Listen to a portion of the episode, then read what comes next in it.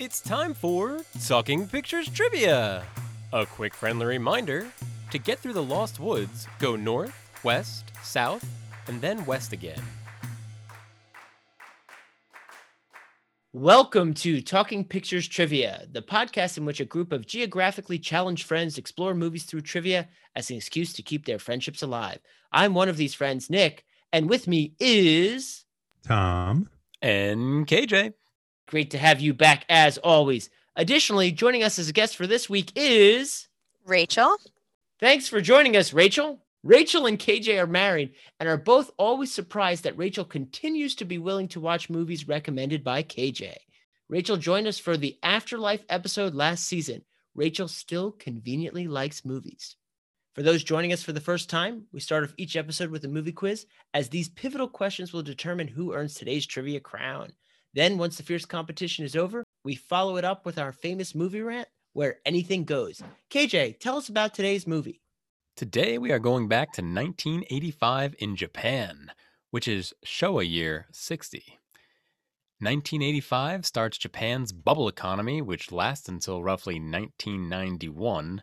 The Hanshin Tigers win the Japan series against the Seibu Lions, and the first group of Japanese astronauts are chosen in August. During all this, Juzo Itami's movie, Tampopo, is released. Other big movies in Japan in 1985 include Lupin III, Legend of the Gold of Babylon, Akira Kurosawa's Ran, Yamata no Orochi no Gyakushu, which is a tokusatsu kaiju fan film, and Godzilla 1985. In Tampopo, we follow a ramen shop owner named Tampopo and what seems like a cowboy off the streets named Goro as they try to make the best ramen shop possible. The movie weaves a ton of sketches that explore different aspects of food and Japanese customs, and in the end, we're left with a smile on our face and wishing we had a nice bowl of ramen. Tom, if you had one word to describe Tampopo, what would it be? Craftsperson. Nick, how about you? Starchy. Rachel? Sensual. And my word would be appetizing. It's time for question one. There is a scene where our ramen troupe are watching an old man eat his noodles in a noodle shop. What did the old man order in the noodle shop? Oh, God. Honestly, does anybody know? I have no idea. That whole it- it's the it's the, oh I can't even talk about it because I might I'm locked in. I'm locked in too. I I'll this is the the scene with the vacuum cleaner, right? Yeah, this this is the uh, yep, this is the lead up to. Okay, then I'll lock in. All right, Tom, what do you have? I thought he was like slurping down a lot of noodles. Like noodles, and then this there was this like gooey bread stuff that he also ate. And I think that's what he choked on. It was like it like it looked like dough, but it kind of descended when he when he ate it. I don't know what it is, but it was he was slurping it, the, the stuff loudly and then he ate that dough stuff and he choked on it. All right, Rachel.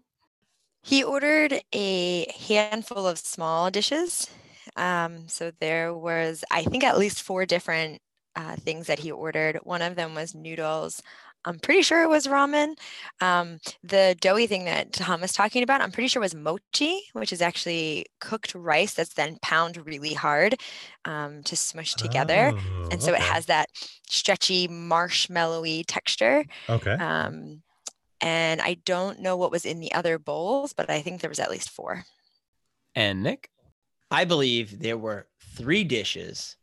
Two of them were rameny noodle type base dish, and the other was this stretchy type dish that he choked on. All right, points for everybody. He ordered exactly what he wasn't supposed to, right? His helper lady that always goes to the bank. She, she said, whatever you do, don't get, and it was like three specific things.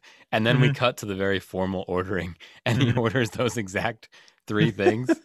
By the way, I didn't take that as her aide. I thought that was like his trophy wife. That's the vibe I got from that. but maybe that was just me, like the older man with the younger. That that because she's always saying, Oh. "I'm going to go to the bank." It's like, here, have your food. I'm going to go spend your money.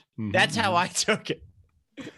Yeah, I, I, I, that I love that scene, not for the food, but the vacuum cleaner. Oh my gosh. So for the audience who hasn't who hasn't seen this, he chokes on this this um what is it called again, Rachel? It's a a rice. I think it's mochi, M O C H I. Okay, mochi. He chokes on the mochi, and our our main character gets a vacuum cleaner to suck the food out of his throat instead of the the, the Heimlich maneuver. She uses a vacuum cleaner. It's really really funny. That's after they try to flip him upside down.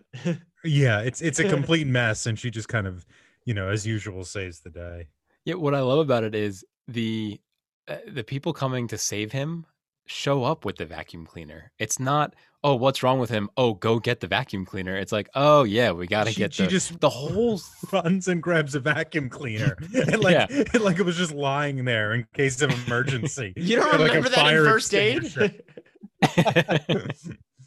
Uh, what else I loved about this was the comedy in the entire movie um, was very similar to like a Monty Python. But what they would do is first they would a- they would absolutely and precisely set up the comedy before springing the trap. So you spend a lot of time watching our ramen guys look around that uh, around that half wall at the old man ordering the food. Like we know this is going wrong. We know something terrible is going to happen, but then they keep elevating it up and up and up beyond our expectations. And I really liked how they did that throughout the movie. It was a very precise um, form of comedy, even though it didn't. It, it you know it was still sketch comedy. It still felt loose. I agree with you with thinking about Monty Python. That did come across in my brain when I was watching this, the different skits and sketches and how they moved from one, but still had a, a uniform story to go through this whole film, but also had these tangential reference points that kind of branched off of that other story. What I will say too is I just don't think I have any other uh, Japanese film reference points that have this style. So to me, it felt, as I said, either some Western comedy, even some of the sound effects made me think of certain Mel Brooks. I don't know if you guys got that, oh yeah, yeah. but yeah. also Monty Python. So I, I never, I hadn't seen anything from that other type of Japanese cinema that handled that same style. So I, I enjoyed it. I think it was the type of movie to watch with someone else. I watched parts of this movie with KJ and parts of this on my own, and it was definitely funnier when I was watching it with him.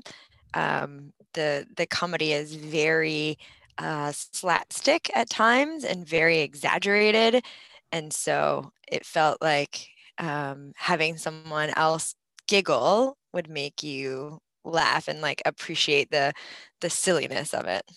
yeah the, I, I didn't watch it with anybody but the um the silliness is also kind of organized for the most part. Uh, what you have is the main line with uh tampupu and this sort of um this story that seems based on shane. Did i say it wrong It's Popo. Popo. Tampopo. Sorry. For the audience that couldn't see, Rachel just lost it and started cracking up on me. And then I laughed, and then KJ laughed. yeah tampopo very Um, it was very gentle, Tom. You were like tampupu. uh, Would you like some tampupu ramen? I missed that film. mm. But you- Sorry. that's okay. Yeah. Uh, uh, Tampopo, the, you know, there's that, that main plot, but a lot of the, the side stories, the vignettes, and that kind of branch off of it are also sort of about the, the kind of um, uh, almost erotic, certainly exaggerated experience of food and how great food is and how lovely it is. But it's also the, um, the, the sort of affair of, of the amateur we're never really taken outside of um Tampopo into the um into the the professional very often. That seems to be on on her line. A lot of what we're seeing is these kind of slapstick vignettes in which amateurs are enjoying food sometimes in a highly erotic way always in an excited way and it's also they're usually somewhat either on the kind of boundary of acceptable behavior which makes sense for kind of slapstick comedy, um, but they're also like kind of a little bit rebellious a lot of the time. Not the case with the, with the vacuum cleaner, which was just absurd. But you know, you see like the the man with the the bad tooth who ends up giving the kid the ice cream. You know that he he can only eat soft ice cream, and he meets a little kid as he, after he gets his ice cream. There's a little sign on him that says, um, "Only give me natural food," and so the man just gives this kid ice cream because the sign says he can't have it. That's that spirit is in most, if not all, of the vignettes. It's the spirit of the um, of the kind of rebel amateur. The vignette that I particularly enjoyed that really doesn't have much to do with the overall plot was the person, the lady who is teaching them proper etiquette of eating an Italian dish of pasta. and she's going through the process about how you don't make any noise because there it's, it's common that people just slurp their noodles up and that's not the way you eat pasta. And here there's a, a clearly a, a, a, western guy or european guy and he's sitting there slurping like the loudest you can and she's trying to explain that you can't do that. And all of the people all the young ladies around him just start slurping their pasta and then she even gets in on it. So it's so stupid but it worked. And and she's like the closest thing to a villain right like the school marmy follow the rules type person um there's no real villain in this movie but you know like that woman is wrong right? Food and enjoying food it's you know it's like something like sex right? It's it's that kind of you know kind of sensual experience in this movie um well at the same time being a, a discipline being a craft something you can appreciate. I also really like the transitions between either vignettes or mm-hmm. from our real story to the vignettes, mm-hmm. they were super forced. They rarely worked, but all of a sudden somebody would be walking by that had nothing to do with what's going on, but the camera would follow them to the next vignette for, for really no reason. Like it must have took a lot of effort to, to get that together. The perfect example of that is the businessman going down the stairs yes. when she was uh when Tampopo was running around before. Like they even like kind of bump into each other trying to yeah. force that steam. and then they're yeah. off to they're ordering, you know. And you know what his line is? What uh, Goro's line is before they go? he before he bumps into the businessman, he says, um, why the hell am I doing this? he's, he's, like, right. He's like training this woman to run so she could be a better. Like, why the hell am I doing this? And then you get this like series of vignettes of people like who are just really into food, who are not professionals, right? So it almost, uh, it's almost as if I think there's like three vignettes that follow right from there. It's almost like those vignettes answer that question. It reminded me of that movie Crash I think it was like an Oscar nominated movie a couple years ago mm-hmm. where like everybody's yes, 2008 yeah yeah intersect but it was like it was almost like they they started to do that and they were like meh we don't really need to actually make them connect but we're going to make you think that all these things I kept waiting at the end for it all to like come in and I was like yeah no we're just really throwing random stories out there yeah it's like the yeah that's the, like the meaning of life mm-hmm. you know? yeah yeah yeah mm-hmm. yeah it's time for question 2 Goro and the drunk that hangs out in Tampopo's ramen shop have a fist fight one on one. Where does this fight take place? Locked in. Locked in. Locked in. On the side of a highway under an overpass, and there was some train tracks too. So just like a random spot. There was grass or weeds there. And I was also going to say like it wasn't actually the overpass because the shot there's nothing like over them but i feel like they went through an overpass because at one point they were in shadows and then they came out into the sun so kind of like near a highway after going through an overpass where there's weeds and grass. I had mostly the same thing. It was at one point it looked like it was underneath an underpass that uh, passes over water and then they were next to the side of a road there was a fence there were train tracks i i don't know how to be more specific than that it was right outside of goro's truck because he was cleaning his truck so i can add a place where one might park his or her truck when cleaning it. All right points for everybody. Yeah it was right around that overpass and what i loved about that shot was uh, for a good chunk of the fight it's their silhouettes because they're Mhm. under that overpass and there's the bright uh, city skyline behind them, for lack of a better word. And this was a scene, like a few of the scenes in this movie, that was lifted right from a Western. But instead of this gorgeous sunset behind them, their silhouettes were caused by that overpass with the contrast of light. Um, so I want to talk a little bit about how this it, it Mhm. is a western, right? It's a it's not a spaghetti western, it's a ramen Mhm. western at some level, in Ba-dum. addition to being a comedy. Yeah, that's it- the joke the director made, right? He said that very, he said that very same thing. Um, mhm. and there's the the facts of the western. What you know, what makes it kind of westerny is is the, the the aesthetic. So you have those fights, you have those scenes. Him rolling into town is very similar to the uh, the early 1950s western uh, George Stevens Shane, if anybody knows that, which is the same plot. A guy rolls into town and helps a woman with a kid who's she's single, and then at the end he rolls out. Right? Um, it's that same concept, and even there's like little bull horns on the on his car. If you notice that, it has that, Yes, that on other the top of the truck. yeah and so there's this yeah kind of um delightful sort of love of western but it seems like a, a joke right? And it's it's Mhm, not a mhm. it's not a satire and i think this is the difference between satire and parody. Satire looks to take aim at its target. Parody makes humor based upon a shared understanding um, and very oftentimes parody celebrates the thing it's, it's making fun of and i think that's the case here that um, you know they're, they're using this kind of um, th- this kind of uh, suave loner type who swings into town and and uh, saves the damsel, that type of thing, in order to um, celebrate that uh, that genre while doing something new and kind of creative and kind of cool with it. Even the ramen shop almost takes the role of the saloon.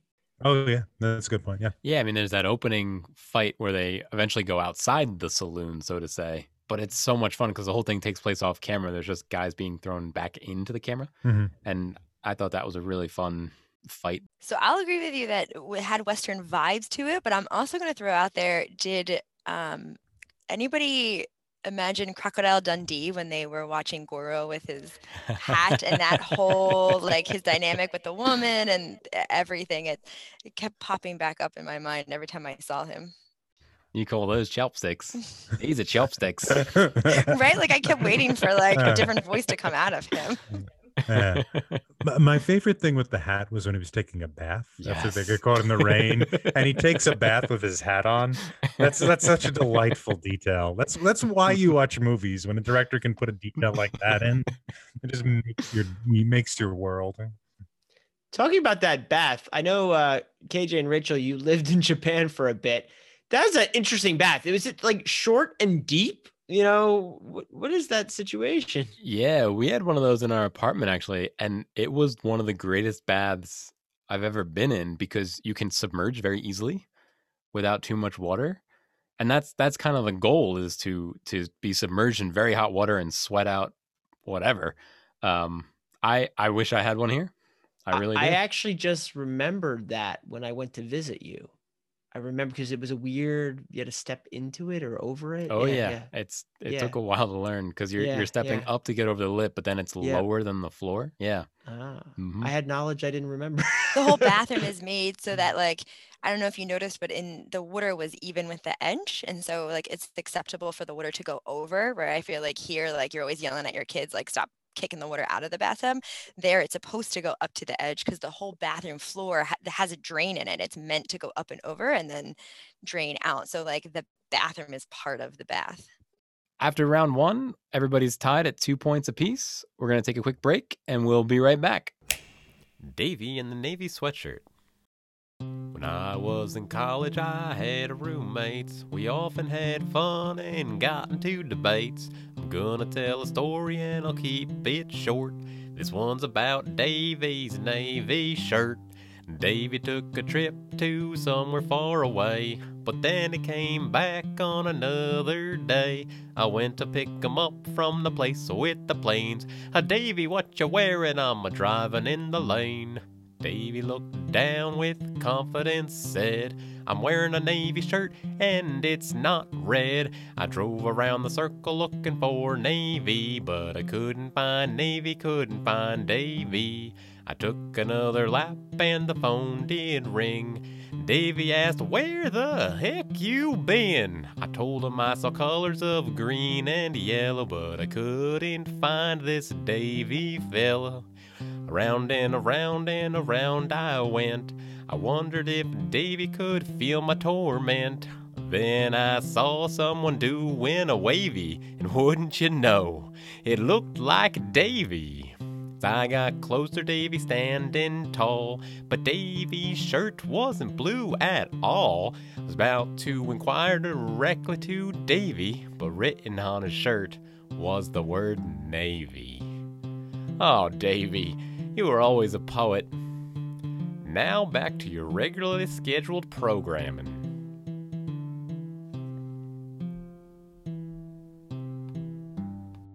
And we're back. Rachel, we're at the critical part of our episode where we ask the guests a key question.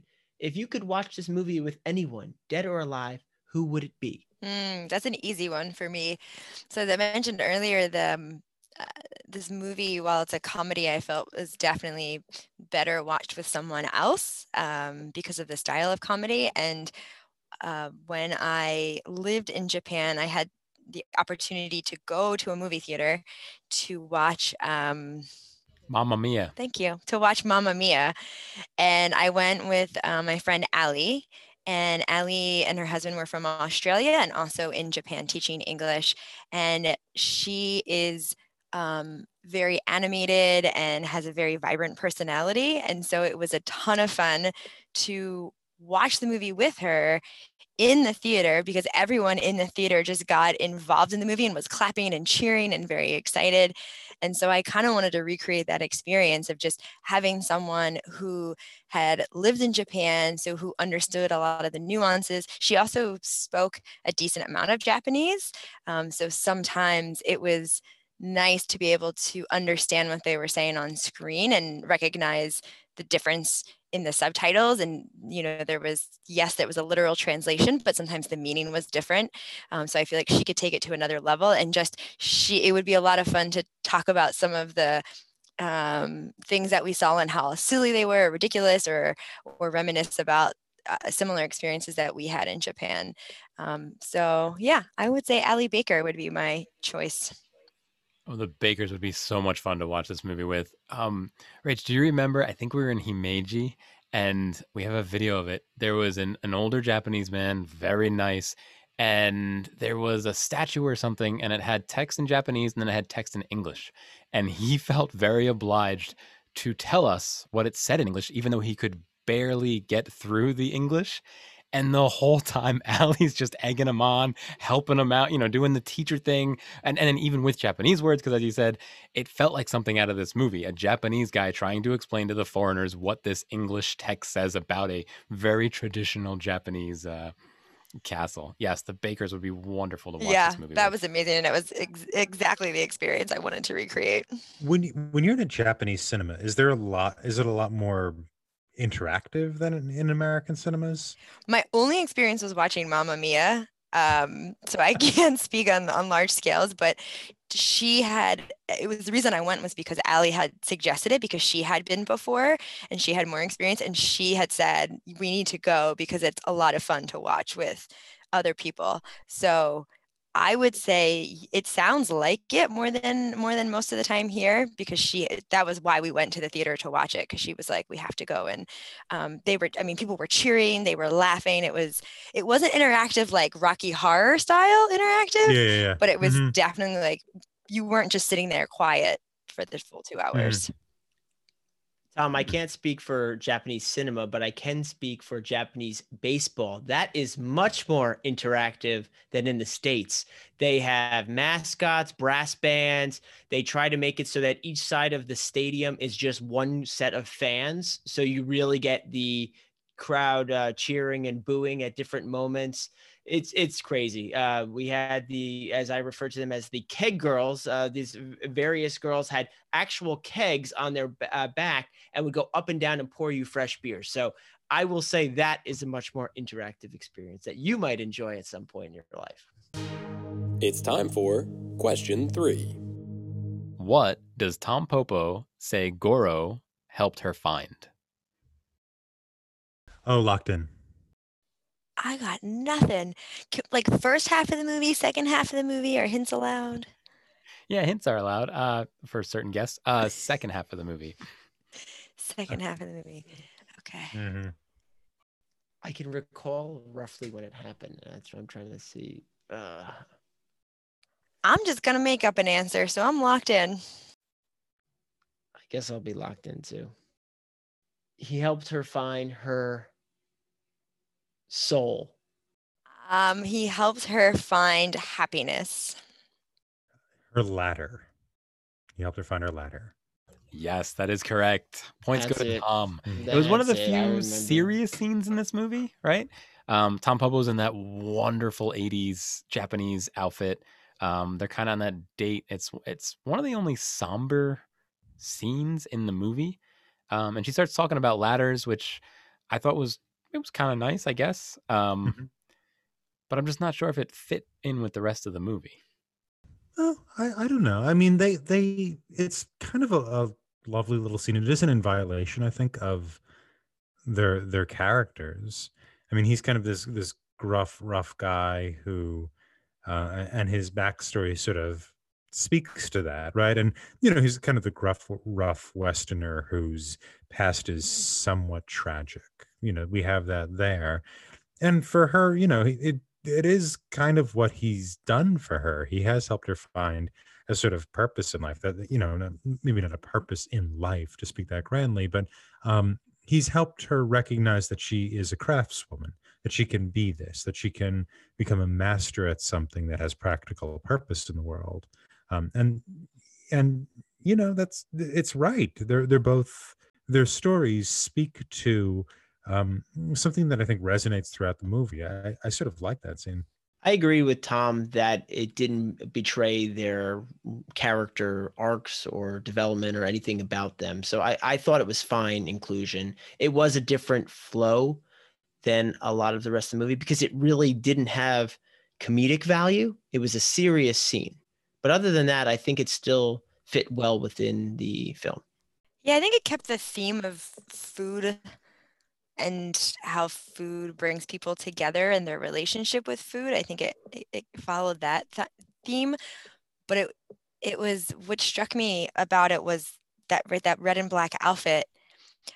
That may have been the first time we saw her in something that wasn't some form of traditional or uniform, um, and so it it just made her feel like a little bit of a different person or like you were seeing a different side of her because up until that point she was portraying um, a- very specific type of japanese woman.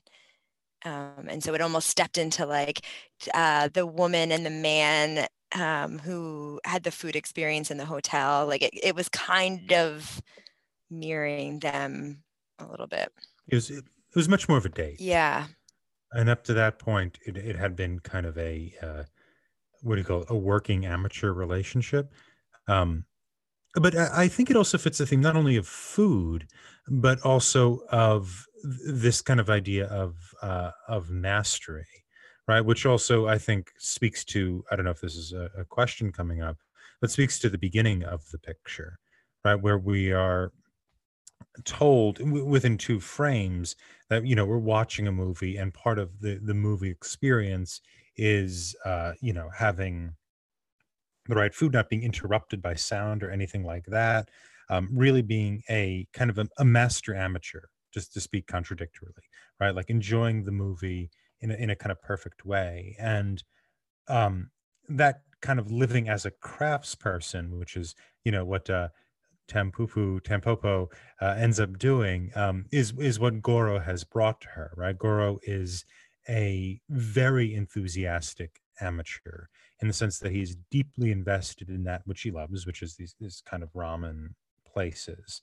Um, he's he's very knowledgeable. He has kind of critical participation in that, and he brings that enthusiasm to her and is able to work with her to to find a sort of um, purpose in the world. And eventually, this does not manifest romantically. It just becomes the the victory of success. She becomes a she becomes a successful ramen chef.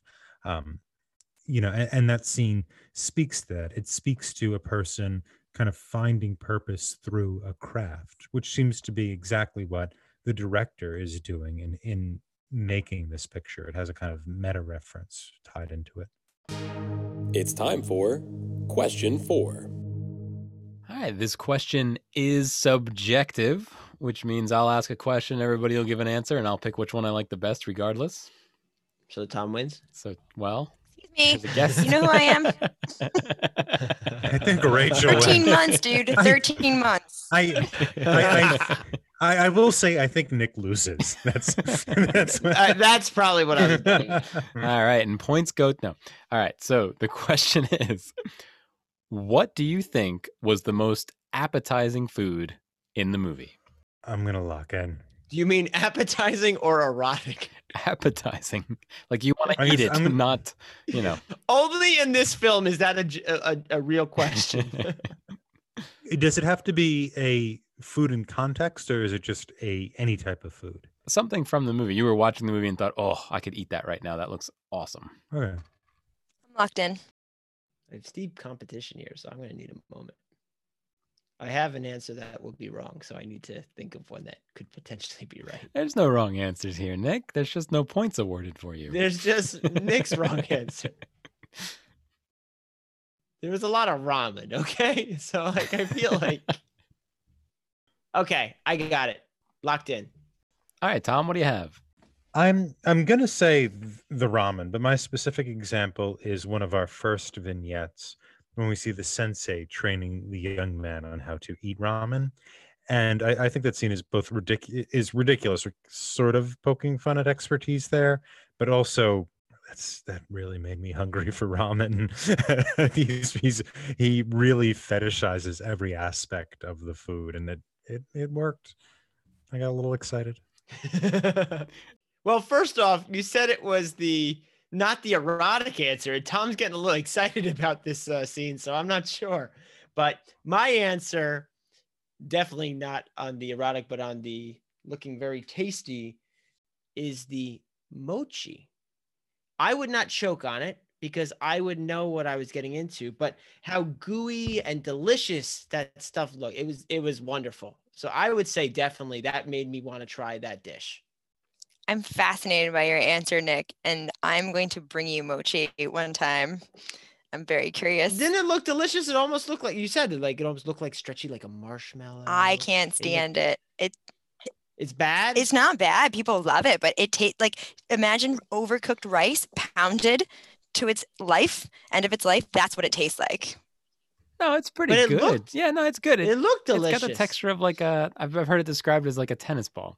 Yeah, Oh, Yeah. it's, ac- it's really good. I, I'm a fan. Hey, we didn't say what things actually taste like. We said what we saw on the screen that looked like it might taste good. Mm. Okay. The texture of a tennis ball is your positive advertisement for this. Uh, And the points don't go to Nick. All right, so I'm gonna go. I'm gonna take a different approach. Um, I picked the food they ate on their date. It was kind of like um, like pork belly that they then wrapped in in the lettuce. And I think what I liked about it was that there wasn't comedy around it. That it wasn't fetishized. I don't know how to say that word. Fetishized. Fetishized. Um, it wasn't like they weren't pulling it apart. They weren't stretching it. Like I don't like that when people do that with food. So it was the the it looked very juicy. Um, it was also very sweet because uh, she I don't know if you remember, but she she was making the wraps for him but not in a like I'm a woman and this is what I have to do, but it was a an endearing like, oh, let me make this for you and hand it. And there there wasn't a lot of pomp and circumstance. It was just she was doing it and handing it to him, and then he was eating it. So I also liked it. Really, just felt like a sweet date where they were both there because they wanted to be there and they were just enjoying this meal together. Um, so there was lots of ramen and the ramen was looked amazing. And I agree with you, uh, Tom. I really wanted ramen too. But yeah, that that particular scene just really, I was like, oh, that's really cute, and I really want that. Yeah, that, that meat looks so good. See, I want to be able to pick apart Rachel's answer like she picked apart my Bring answer. it on, Nick. I'm ready. However, I'm ready. However, however, I do remember going to an establishment that had the food cooking on coals when I was Mhm. in Japan with you guys. So I don't know why I didn't think of that scene. It did bring up memories of that type of delicious food. Yeah, that sounds So I will say good. that. But I also remember Tom's scene with the uh, delicious ramen and how to respect your ramen and appreciate your ramen as you are Mhm. enjoying your ramen. So I, I'm making it hard for KJ because I'm not getting the points. Yeah, not that hard. Points go to Tom and Rachel.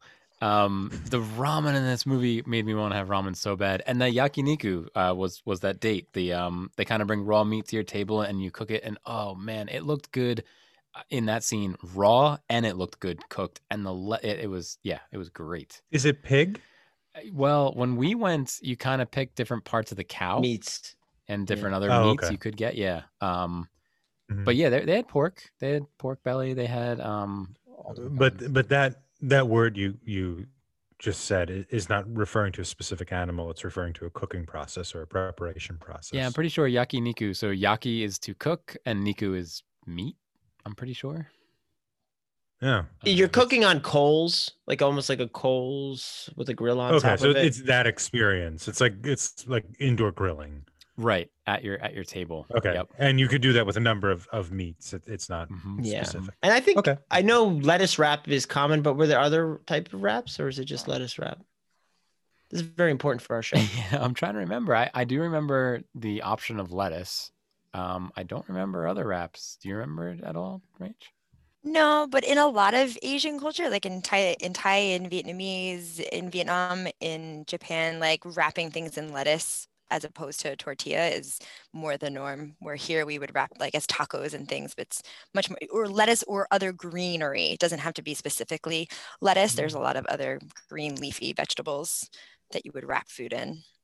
Yeah, so a movie about food, I think they did a great job, right? There's other movies about food that don't don't stand up to this one, but the, almost every scene, I mean there was some weird scenes, but almost every scene you wanted to be eating what they were eating. Even in the weird scenes, they were about food. Everything was about food. I'm not going to talk about the egg yolk. I I, know say, that's did what you're thinking of. that egg yolk, yeah. I'm not going to talk about that. But what I'm saying is that was the, the the primary, dare I say, ingredient to this film was we're just going to reference food. And you could see that even if there was comedic elements, there was a true love affair with food. and and the the er- the erotic scenes and there's there's two of them and for our audience who hasn't seen this movie who's everyone uh, i'm pretty sure kagar you haven't seen this movie. Um but it, it's there's these this gangster and his his lady and the gangster's dressed in all white. He looks like john huston from chinatown. And they have these two scenes where they have sex or are making out while eating food.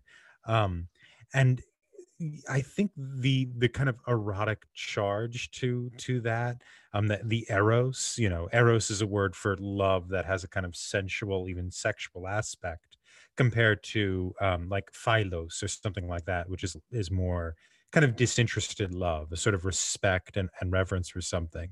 And this movie treats food like eros right? It's th- those sexual elements are really important to understand the feeling these people have for food. It isn't it isn't um it isn't a craft the way uh, like a renaissance artist pursues a craft right? Something above us something that stands there something you marvel at like you go to the go to, to see the david or something like that and you stand there and you marvel and whatnot.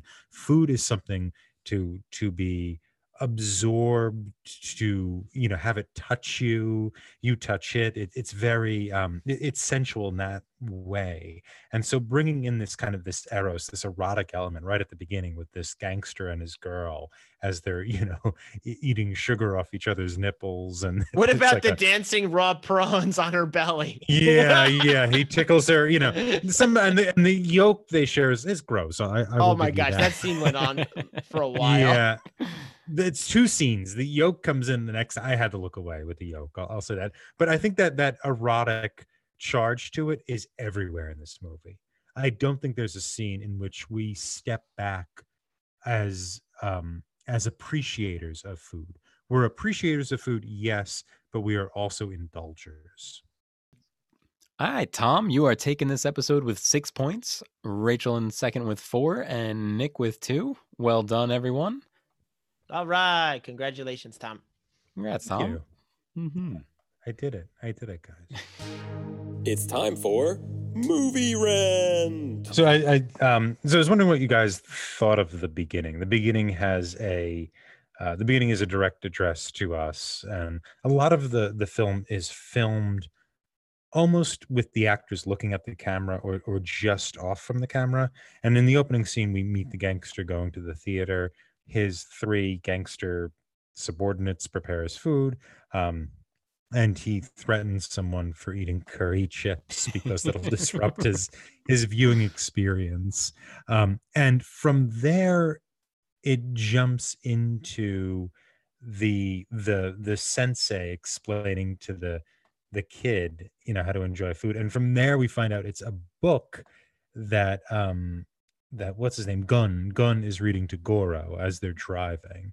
And there's this this deliberate attention to story that happens even before we get into the story right Th- th- this attention to the the filmmaker as you know kind of maker of what we're what we're absorbing right right at this point i was wondering what people thought of that Yeah, I agree completely. And and to go back to Monty Python, it's similar to the Holy Grail when in the opening credits they're addressing the audience. They're telling the story of the moose, not to anybody in the movie, but to you, the audience. So right from the bat, they're looking down the barrel of the camera saying, "Oh, you're watching a movie too? Great, because you're going to enjoy it. Here it comes." The other scene that I really enjoyed that did this is when they meet um, I guess the homeless people, they're all kind of older and they're Oh, also yeah. obsessed with food. You feel like you're sitting The there gourmets. with them. Mhm. Yeah, the gourmet. Yeah. Mhm. They're not there. I mean, they are talking to Goro and Tampopo, I guess, but they're also talking directly to the audience about their experiences and their, you know, it's got Mhm. that, that, that, that, that vaudeville feel a little bit of, uh, we're, we're taking a break from the movie to ex- either explain something to you or enjoy a moment with you. Or it, you know, it, it felt Mhm. like they're often talking directly to the audience. I was gonna say when the uh when she uh Tampopo and Goro don't finish the food at that one ramen place and they start yelling at them, um the, the cam- they're looking right at the camera just about and what they're saying is really interesting. They're saying like uh you are amateurs you don't understand and you know her response which is brilliant which is everybody who eats this is amateur. You know everybody who's coming here is an amateur and she's Mhm. saying that right at the camera which is kind of like looking at us because we are not filmmakers most people almost everyone watching this movie is also an amateur in some way or or possibly a dilettante right um and and that that also seemed to be communicating in this these direct address scenes When you start off with a fourth wall break, it shows the audience that anything can happen. At least that's how I take it. So we know already what we're kind of getting into. Whereas there, when you have a movie that there's just an occasional one or one maybe halfway through, here we know they've set the stage that okay, buckle up, enjoy the ride. yeah chaos is a, is a big part of this and it- it's controlled chaos right because we have a plot right? We have a we have a rocky story so to speak going on here um and we're able to just sort of um jump away from that and do you know kind of uh uh zany things like that um you know i, I also like how speaking of that direct address in the beginning how uh the the gangster tells us the audience that Um, he doesn't want to be disturbed because he imagines when he dies, he'll see a short film and he'll really enjoy it. And then when he when he does eventually die, and he's shot like a billion times by someone who can't possibly be there, like the, you know, the, the spatial arrangements are impossible. There's just bullets hitting him. You don't even see the bullets hitting him. You just hear them. You know, it's it's it's it's corniness for the sake of corniness. Um, and and it combines the reference, the meta reference. He's he's you know now imagining his death film um, with his love of food. He's also imagining eating these kind of um, uh, they're like pork sausages, right? like yam pork sausages. Yeah, yam sausages. they're, yeah, they're eating these. Yeah, these pigs are eating yams, and he's imagining having those as sausage with with the his the woman in white who he's you know been romancing this whole time. Mostly, he's been romancing her.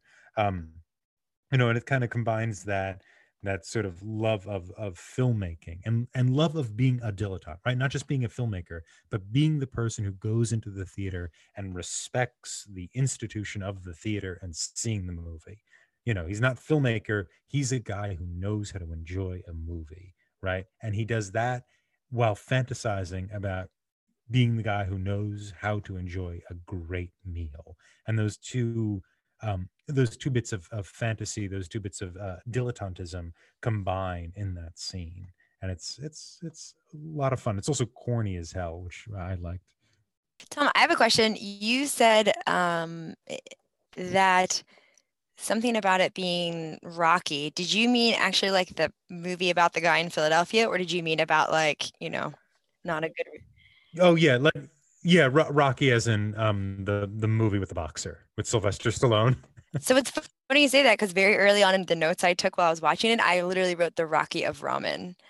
so it's That's weird really that we good. both picked up that same vibe, or and it was yeah. early on in the movie.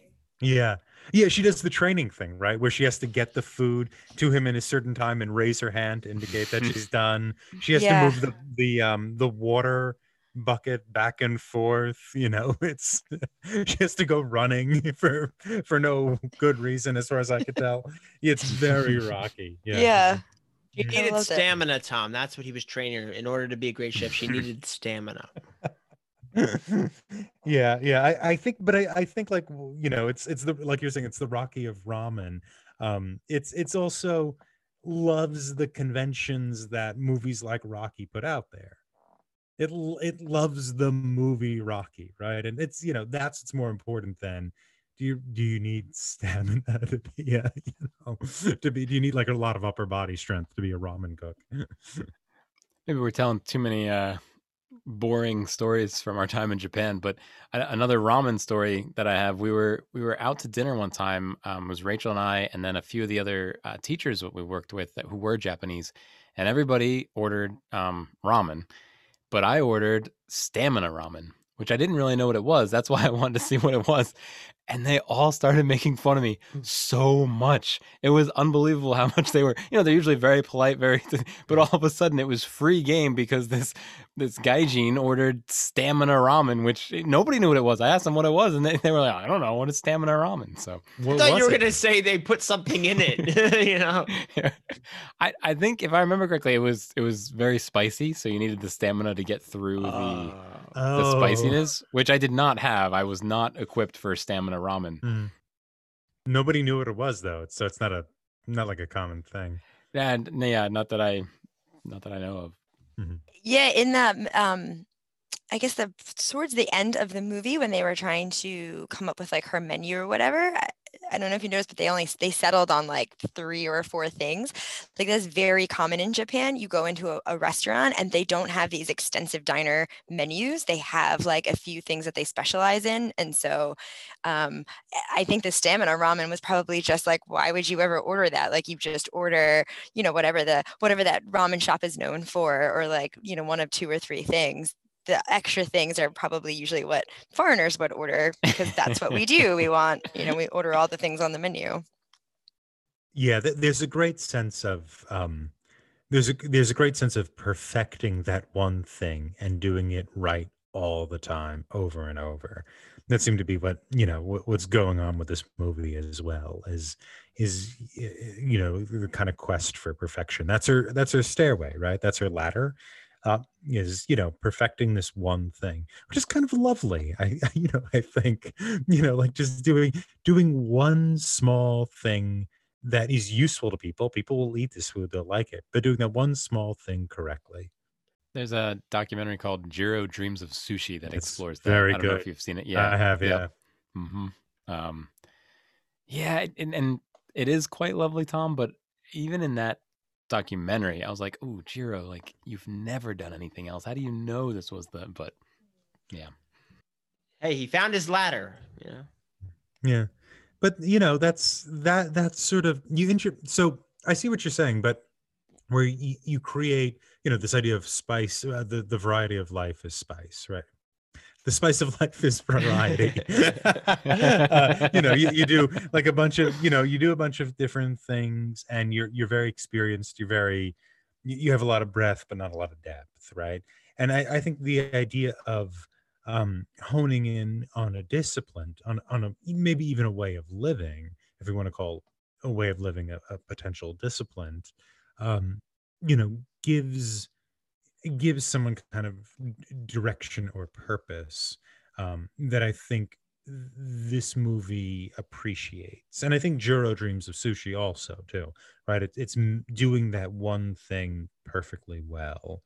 Um, you know and yes granted you can flood yourself with questions of of experience and should i have had a, a more diversity of experience should i have done a instead of b etc but there, there's such a there's such a great amount of experiences you could have gone down uh, uh, different roads you could have gone down that that question sort of can't be exhausted right? It's it's a way of setting yourself up for failure because you could always have done more. You could have always done taken the other road. You could have always married the other person. And the the sort of commitment to a practice seems to be what this movie and what what Jiro the, the documentary are about. They're about that kind of um that kind of maybe you could call them blinders but the the the joy in that commitment I believe there's also a cultural element to that. I can't remember the name of the documentary that I was watching about Japanese knife making.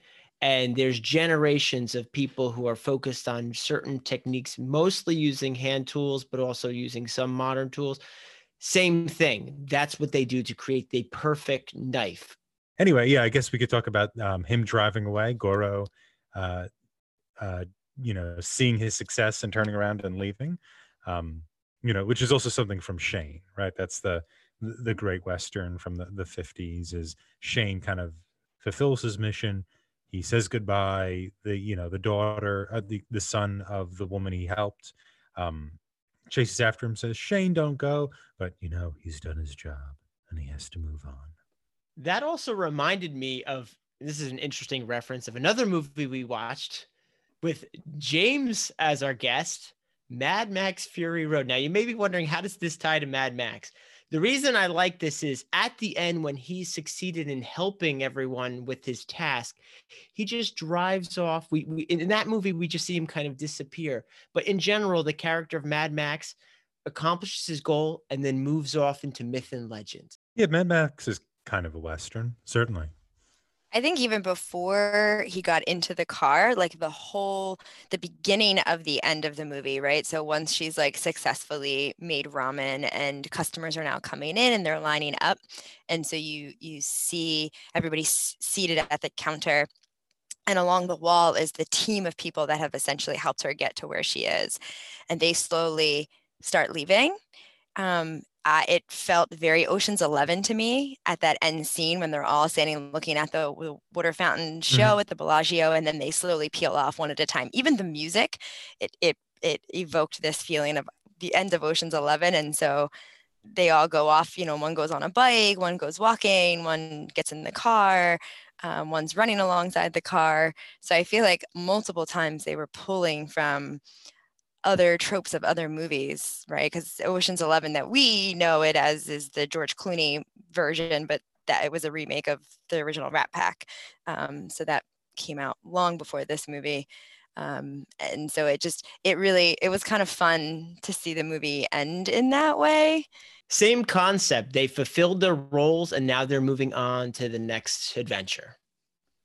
Mhm. Yeah, the Man with No Name does the same thing too, right? The Clint Eastwood, the the original, the the archetypical spaghetti western, um, does that as well. What was interesting about this film, though, when we were talking a little bit about the comedic style, we've seen other Japanese films that have comedic elements to it, but this was completely different than that. That's why I said it was more like even when you said Monty Python or some Western, I had some Mel Brooks moments. It had that kind of vibe, not this things are moving at a very fast pace. Oh, loud noise, you know, like you're like crazy act. It, it didn't have that same thing that Uh, it's not more Mike modern. Kuhan. Yeah, Yeah. yes, that's exactly right. That's what I'm saying. It's not Michael Hahn. Well, this came out 20 years before those. Yeah, yeah. So Yeah. it's you know, And well, it's we've in- only seen a limited amount, or at least I can only speak for myself. I've only seen a limited amount of that material, the the comedies from Hmm. Japan, and I think what we've seen has fo- followed a different pattern than what we have seen in this film. Yeah. And yes, there is a time gap because I think the other ones you recommended for the show were more recent than this. Yeah. It it is. I, I agree with you, Nick. Like the there is a little Mel Brooks thing, especially when they that one scene where they're slurping the noodles and it goes. "Whoop." There's a, Yeah, yeah, they- yeah, yeah, the there's a sound. sound effect when Yeah. they yeah. and also the Monty Python thing is real clear. It feels like a, Yeah. such a reference. Um, what's interesting about movies and and kind of influence or adaptation is that there really does feel like a much more of a uh, a, a quick exchange rate between West and East, and I, I don't want to just generalize to West and East, but various cultures when it comes to to movie language. It seems like there's a lot of certainly a lot of diversity and a lot of cultural competency that's necessary for seeing movies out of out of your culture and out of your country. There's just a tremendous amount of exchange that you know probably doesn't exist before you know circa 1920 or whatnot um, which makes movies like a lot of fun right? Because there is just such a it's such much it's so much more of a of a mixing bowl in in terms of uh, cultural influence This movie also um, felt like it was paying homage to a, a few Yasujiro Ozu movies. So he did Tokyo Story, and in Mhm. Tokyo Story, people are constantly kind of looking away and then looking up to the camera and saying their dialogue. Mm, interesting. Those extreme close-ups, and that that seemed to happen a lot in Hmm. in this one. And then uh, y- uh, Yasujiro Ozu also um, did a silent film. I mean, a few silent films, but the the one that I've seen was called "I Was Born," but um, and the the little bit where they go and make that omelet in this movie, Mhm. it's like the bum Mhm. and the kid. That to me felt like it was almost a scene from "I Was Born," but because you know it's silent, they're playing the piano music and they're doing Mhm. the thing. So I think they were also paying homage to a lot of older films. So not Mhm. only was this 20 years before some of the other films we've seen, I think they were calling back to even older films is why it Mhm. felt kind of Yeah. different. What crossed my mind with this film versus some of the other Japanese comedies is I think a wider Western audience would be much more receptive to this type of comedy than some of the more recent comedies. So whether they were taking influences from source material that we're already familiar with, or even if it was Japanese source material, it blended better to what I don't know comedy is expected to be in a film in, in this audience. I, that's just my take on it. It had a lot more international acclaim right this was I mean, it's on Criterion. Like, yeah it's on right there, you know. criterion yeah yeah yeah. yeah. Yeah, yeah, yeah. So I guess that speaks to what you're talking about, Nick. That seems to Mm. it seemed to seem Yeah. to work. I keep submitting Michael Hahn Honda Criterion. They haven't pulled that trigger yet, but they, you know. No, Yeah. what's the other one? I, what's the other one that? Oh, why don't you play in hell? Yeah, that one too. Oh keep- my yeah. God. Wait, is that a real, is that a real statement? No. What? Okay. Well, I I- believed you. I, it's like, oh, you could just do that. yeah, you just Oh. submit it. You just email it. You it. just Lot send of him- time in the you send him basement, a tweet. guys. I don't know what he's just- doing down here. You just send him a tweet, you know? That's all you do. Yeah. It's been 13 Either months. I don't know what kind of connections he's made. You just keep sending it from at Talking Studios. Yeah. I don't know. Got a lot of respect. Oh God, what if we Oh, take my. over Criterion? They they just they just hire us to do it. I think there's a better chance of us getting a Criterion sponsorship than them, us taking them over. Yeah, I'm, I'm looking for both. Criterion brought to you by at Talking Studios. Next up, Super Troopers. uh, Tom, What did you think of the main actress of this film? uh, funny you should ask. Oh, she's she is wonderful, and and I forgot her name just because you asked me. So wonderful. you know, what a lovely response. No, I I think like I y- you find yourself like rooting for her so hard through this movie, and she's just so she's so kind of like um uh, I, I like kind of moves with the with the action in in such a, a kind of delightful way. She has this nice the kind of bubbly thing. Like I I love when she um throws her hands up to indicate that she's finished when she's being timed to do to do ramen. The kind of the energy she does that, and I I that scene when they're uh, confronting the bad ramen chefs. And she's kind of telling them off, but hiding behind Goro as she's doing it. She kind of ducks behind him um that sort of little dance that kind of energy she brings yeah god she was she was wonderful in it um yeah you definitely root for Tampopo through the whole movie, though. You, you- yeah uh, but just this this this actress played it with this kind of um with this yeah kind of uh i don't know how to describe the, her her energy it was just um It was very It was- childlike, but Yeah, not yeah, yeah. immature. yeah mhm, endearing. yeah Yeah. Even the scene where she does the things, hands up when she's Yeah. like all done. Like I had Mm. flashbacks to like teaching tiny Japanese children and they would finish their activity and they would say and yatta is like I'm all done and they would do that. They would go yatta like they put their hands up and and say like I'm done like I finished mhm, and, and she like she she had that down. So it was very childlike. yeah Her name is Nobuko Miyamoto. hmm Yeah, she she's also interviewed on the Criterion Channel if you want to you want to check that out. But yeah, that's that's a good way to put it. There is a, there is a kind of ch- a childlike um and she's also very credulous. She sort of she goes with what this kind of ragtag team of experts, quote unquote experts, or, you know, or participating amateurs say. So I yeah, I I couldn't stop watching her. I I kind of found her performance somewhat hypnotic. Hmm. I don't think I've ever heard someone use the word credulous. I've only heard incredulous, Tom. Thank you for Oh. I don't think I ever thought about that. Credore, to believe. Is it- Yeah, I've never heard uh, only people Mhm. say incredulous. Like that's incredulous. Yeah. Like yeah. I'm incredulous. I- yeah, credulous, I think like willing to believe or quick to believe. Credulous, having or showing too great a readiness to believe things. Hmm. The more you know. I really also like how this movie ends on food as well, but a different type of thing, nursing.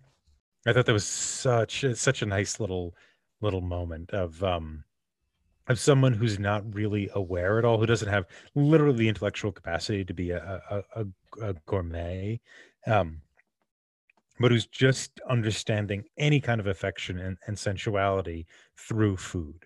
Or that's your kind of first real um real satisfaction of desire right and we could think of through our lives how, how much you know desire we have and it's satisfied or not satisfied and the different um the different ways in which that feeling manifests and it, it initiates with needing milk right with needing kind of food and that kind of that aspect of nursing i thought that was just a, a nice little way of of closing out the film So what's funny about that end sequence? They start there, and I'm wondering, okay, are they going to go somewhere else? So I just flip forward a little bit more into the credits to see if they move, and all they do is zoom in on the baby suckling. like they, they just commit even harder to that concept. So it was interesting, but you're right from the depth level of what they were trying to accomplish. But on the face value, I was just like, okay, that's that's how we're ending this. I loved it. I thought it surprised me. Um, I think more so that I hadn't ever made that connection before, or just the fact that I hadn't really thought about it on that level that there is this relationship with food from day one. And the whole movie was about relationship with food and how that changes and um, professionally and also personally um, uh, but it's it's so true and i've heard people talk about before in the world of when talking about different addictions that people have right and there's like alcohol and there's smoking and there's drugs et cetera et cetera And food, they say, is the hardest one to break because you can't eliminate it, right? You can eliminate gambling, you can eliminate shopping, you can eliminate all these other things. You can't eliminate the need for food. And so from day one, there's this relationship we have with food and it's this lifelong journey and dance that we have of needing it to fuel our body but also wanting to enjoy it and having it be parts of our life and and that changes. And so I, I i think it just really caught me off guard as like oh yeah like it makes so much sense for a movie about food to end on breastfeeding and you know the very natural thing that is eating I'd like to once again congratulate our winner of the week, which is Tom. Congrats. Yahoo! Yay. Bonsai. We're very enthusiastic about our winners here at Talking Pictures Yeah, Trivia. we're- On another note, check out our website, talkingpicturestrivia.com, for more information about us and our episodes. You can find us wherever you listen to podcasts, as well as our YouTube channel. We are extremely grateful for any positive reviews, as those help others like you find us. If you like what you hear, remember to like and subscribe to our show. What is the best bowl of ramen you've ever had and why? Let's continue the conversation on Twitter at Talking Studios. Have additional thoughts? Email us at talkingpicturestrivia at gmail.com or give us a call at 201 467 8679 for a chance to be featured on one of our future From the Listeners episodes. Thanks again, Rachel, for joining us today. thanks for having me You can find me on Twitter at Thomas Lehman15. I also do uh, Talking Pictures B Side, which is a, a podcast we release a few times a month, um, which just extends the conversation about this. And I, I'm doing a B side on um, this picture as well. So check that out. And you can find me on Twitter at KJ10001000. I can also be found on Twitter at The Nicknamed. Join us next time when we discuss Tom's recommendation from 1977 Close Encounters of the Third Kind. Should be a fun one. Talk to you then. Ding, ding, ding, ding, ding. Yeah, I've been doing these morning walks because Mhm. my understanding is my circadian rhythms are off because I'm not getting any sun in the morning. So Mm. I've been walking into the sunlight every morning. Um, So are you, are you staying up late or are you getting up early? Like what part of it is off? I'm getting up very early. Uh, Mm. Not very early. I And mean, staying up late, Tom. You don't sleep. You don't sleep. doctor, You've never but the slept. and caffeine you, you have, I was going to say, you have coffee running through your Look, veins. sunlight in the morning, Like, not gonna do a thing, Tom. listen, I can't, I can't give Tom health advice because he's hitting the gym a lot yeah, more and than he's I am these days. the four of us. But if you're looking for things to keep you a little bit more even, it might be the caffeine. That might be the first thing to look at. well, well, I'm, I'm using now just on tea. Wednesday nights, like Yeah. Herbal tea is helping. Um, I'm not so- having I'm not having caffeine Oh, after no. four. oh, oh, oh, Uh, oh, I'm not having oh, oh. caffeine after four. That's actually no. That is actually a big step. Yeah, That that's is a big, step. Yeah. yeah. That's a big step. I made it before the show today with the intent of having some, and it's just sitting. there. Herbal Having it- or other? no other, uh, uh, coffee. Um, Oh, the oh, the oh. herbal tea is no caffeine. It's herbal tea. It's, Yeah. it's flowers. Um, it's only palatable because of equal. He picks them at 5 a.m. during his walk. I- It's circadian.